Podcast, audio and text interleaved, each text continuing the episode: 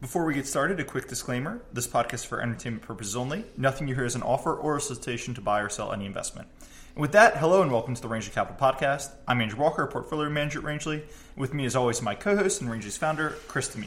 Uh, today, we're revisiting the Alere Abbott merger, and then we're going to turn to a bidding war over at MoneyGram.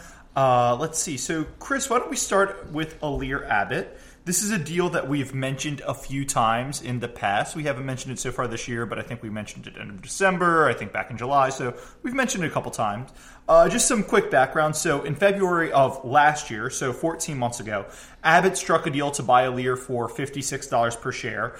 And then almost immediately, things started falling apart at Alere. At Alere, they couldn't file their two thousand fifteen ten K. In November, they had to basically shut down a pretty big division because they were bidding, billing Medicare for dead people. Uh, they revealed that they were having revenue recognition issues at their Japanese operations. They revealed inappropriate conduct at their Korean subsidiary. I mean, just it started seeming like everything that could go wrong was going wrong. Uh, there was a bunch of lawsuits both ways. Abbott sued Alere, saying that Alere wasn't providing the documentation that Uh, Abbott needed to kind of assess all the issues that were going on, while Alere sued Abbott, saying that they were just suing because uh, they were having buyer's remorse, that Abbott wasn't trying to get regulatory approvals, and that Abbott had decided they didn't want the deal to go through, so they were going to try every way they could to get out of this.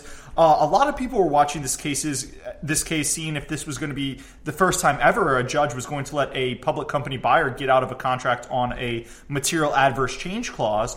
Uh, then on Friday, the two sides reached an agreement that dismissed the lawsuits, reaffirmed Abbott's commitment to uh, buying Alere, and cut the deal price from fifty-six dollars per share to fifty-one dollars per share. And both company stocks actually responded well on the d- news. Uh, Alere stock was up about sixteen percent from forty-two dollars to forty-nine dollars. Abbott stock was actually up one percent, kind of beating the market a little bit. Uh, so, Chris, turn it over to you. What do you think about all of this kind of Alere-Abbott deal drama?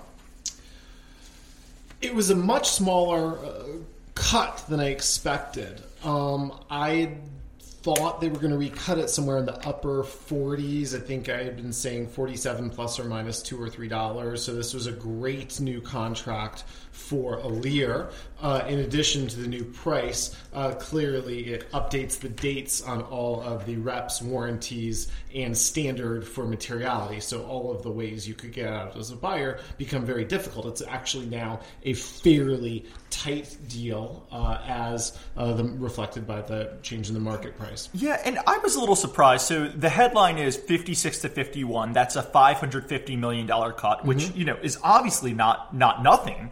But when, you know, back in April, Abbott went to Alere and said, hey, why don't we get, just give you guys thirty to fifty million dollars and call this whole thing off? And Alere kind of laughed them out, uh, laughed them out of the uh, the house and said, absolutely not. Like, we've got this signed contract. But if you kind of look at it, like, Abbott offered fifty million dollars to walk away. Most people thought Alere stock would fall to around thirty if this deal mm-hmm. broke. So from thirty to fifty-one dollars is still a two billion dollars premium, and they got a...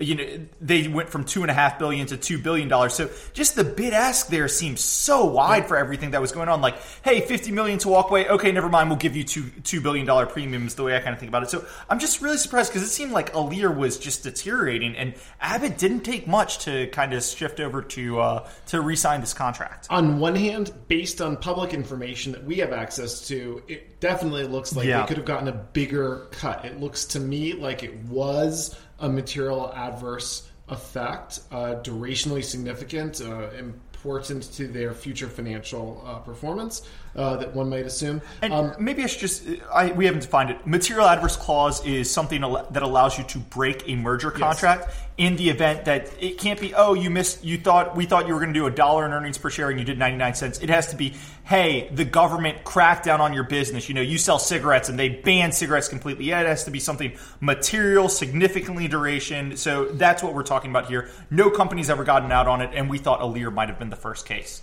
My rule of thumb is two years, but it really has to be over the course of years, and a five or a ten percent impact. It can't be a one or two percent uh, normal market fluctuation. situation. And Medicare shutting down Alere's subsidiary, which was doing five percent of their revenue, and Medicare completely shutting it down for billing dead people. I mean, that seemed to be the definition of a material adverse event. I, I, I would think so. And in addition, you have a contract. There's a lot of other ways out. Uh, for some reason in the press, it always fixates on that clause. I would also say you have reps and warranties that if you're on the other side, you can simply keep maintaining have not been satisfied yet. Mm-hmm. If you have late filings, you can simply say, this doesn't live up to your representations. Uh, and then you can get to a walk date and walk and uh, wait for litigation. And on a cash deal, too, you can really say, uh, you know, you have very strong hands to recut uh, harshly. This was not a re, uh, harsh recut. Maybe Alere is performing better than we know. Maybe there's a cleaner route to uh, solving some of these problems. Their manifold sins and wickedness, which they have committed basically from the day this deal was announced. Every few weeks, it sounds like there's some new problem. Um, but our whole system, on the other hand, even though this looks like a very benign settlement, on the other hand, I'd say our whole system favors settlement. Uh, there's high nominal costs to litigation, but also really high negative externalities to litigation. A lot of embarrassing things can come out that neither side wants. Uh, Abbott's current management does not necessarily really want to rub Alere's nose in to how awful they are. That is not a great look for Abbott's uh, C E O. You know, uh, uh, he, he was kind of pot committed in terms of his reputation.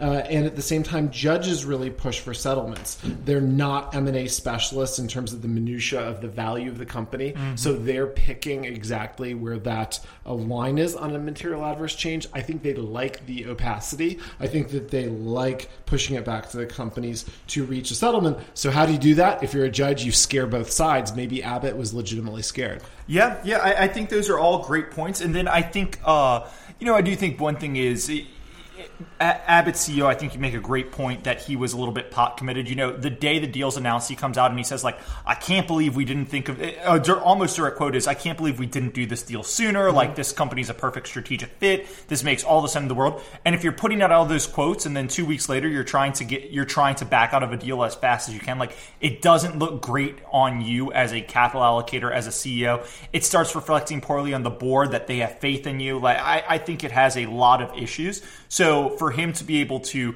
cut this deal, say, hey, you know, now we're getting really the best price.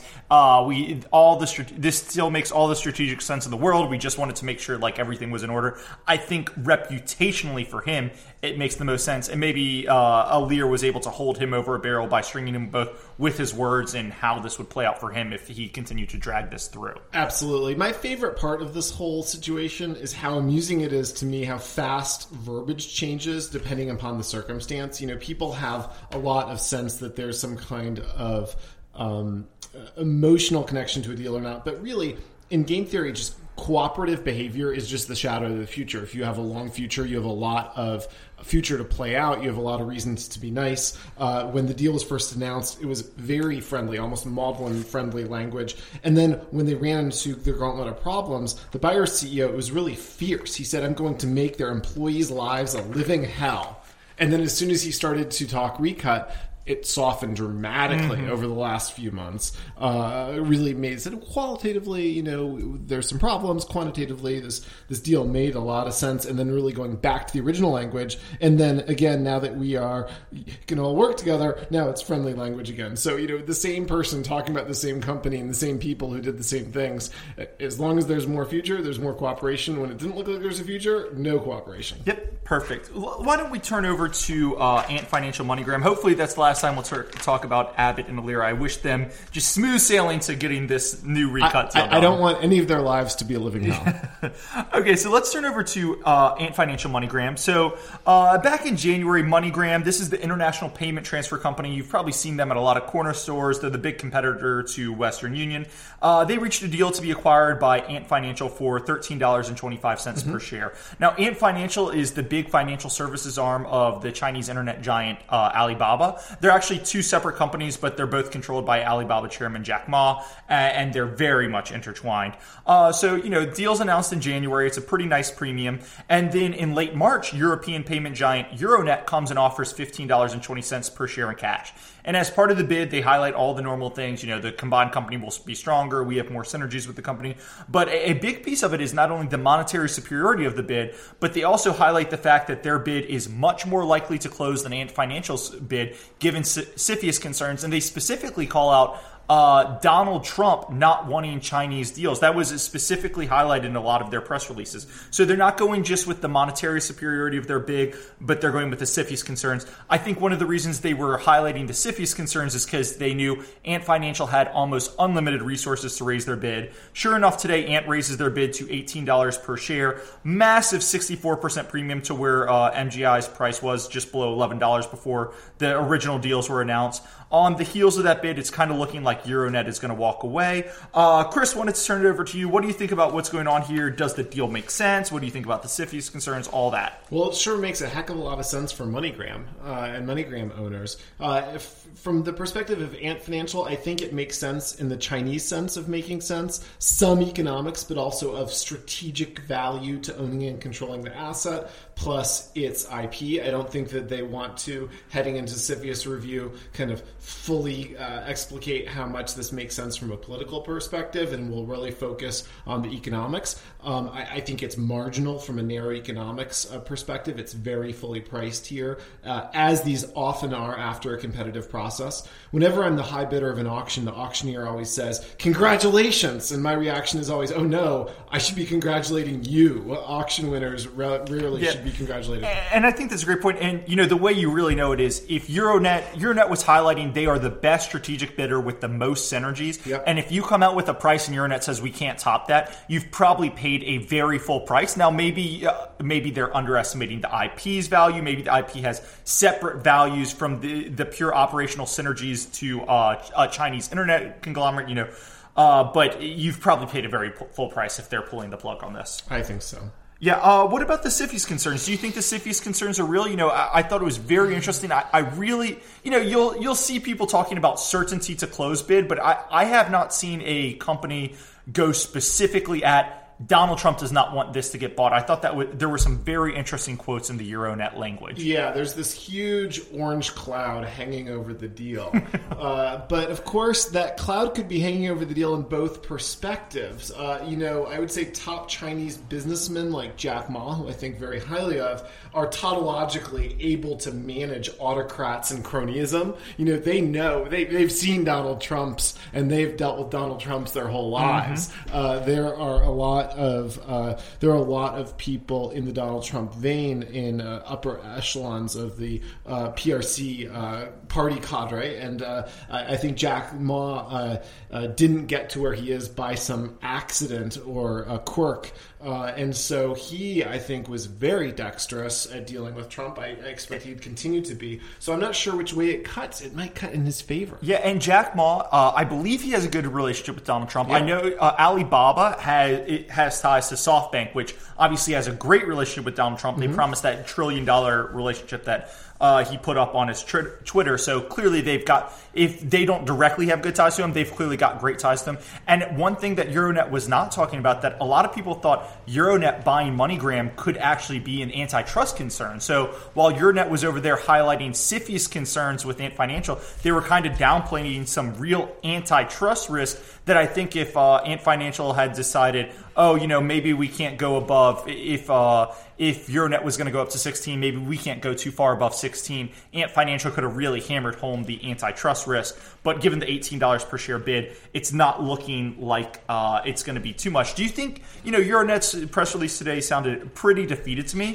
Do you think they're really gone, or do you think they're kind of maybe waiting to see one more quarters of results and they'll come with a last-second bid before uh, the shareholder vote? One thing you can always uh, test is uh, the language had a lot of past tense to it. Yeah. Uh, tense, actually, in people's memories and in their writing is very revealing. doing and what they're thinking about, and I think they looked a little bit like this was a post-mortem. I would say they really should be gone from an economic perspective. Uh, I doubt they should, could, would do a premium to eighteen. However, if this deal runs into trouble and the spread blows out and it's trading at thirteen or fourteen bucks again, then yep. they could come in with a tighter contract at sixteen with very specific antitrust approvals. Clearly, both sides, if you look at the verbiage, are playing this political game each other against each other on uh, CFIUS grounds and on employment grounds. I believe, unless I'm mistaken, that Jack Ma is currently the high bidder on how many jobs he said he's going to provide Trump in this administration. Was Jack Ma the one who promised I, I a million was, jobs? I believe it was the largest uh, uh, number, or certainly very, very large. I, he's uh, no longer the highest bidder because I'm going to break news on our podcast.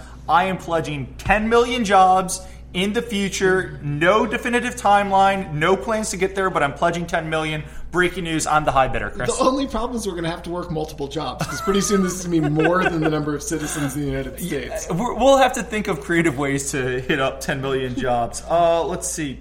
Yeah, I, I agree with you. I think Euronet's gone. I think once kind of the corporate deal momentum to getting something dies like this, I, I ha- struggle to see them coming back mm-hmm. over the top unless, as you said, there are issues with this bid. I thought Ant Financial did something very smart where uh, as part of their increased bid, and look, when you when you top someone's fifteen dollars bid with an eighteen dollars bid, you can get a lot. But I thought they did some very smart things, and they increased the breakup fee. So if yep. Euronet comes, they're actually, they'll have to pay more to uh, buy them just because MoneyGram has to pay more money to Ant Financial if they decide to go with the superior mm-hmm. bid. So that even increases the price to outbid Ant Financial by a little more. So I thought that was smart.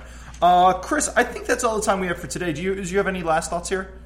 None. Have we had? I thought you had something maybe to talk about on our Korean subsidiaries. Oh, or? I would just like to disclose that we have, uh, we have uh, between the two of us, no inappropriate behavior at our Korean subsidiary. Our Japanese subsidiary might have something going on, but not our Korean subsidiary like Alere. Okay, so all the time we have for today. Before we hit our disclosures, just a quick reminder: if you like this podcast, the best way to get more of them is to recommend us to a friend and get them to start listening. You know, having more listeners really encourages us to keep taping this podcast. Disclosures, Chris and I are not long any of the stocks that we talked about today. Chris, correct me if I'm wrong. Give me a look. Nope, not long anything. We'll talk to you guys on Wednesday.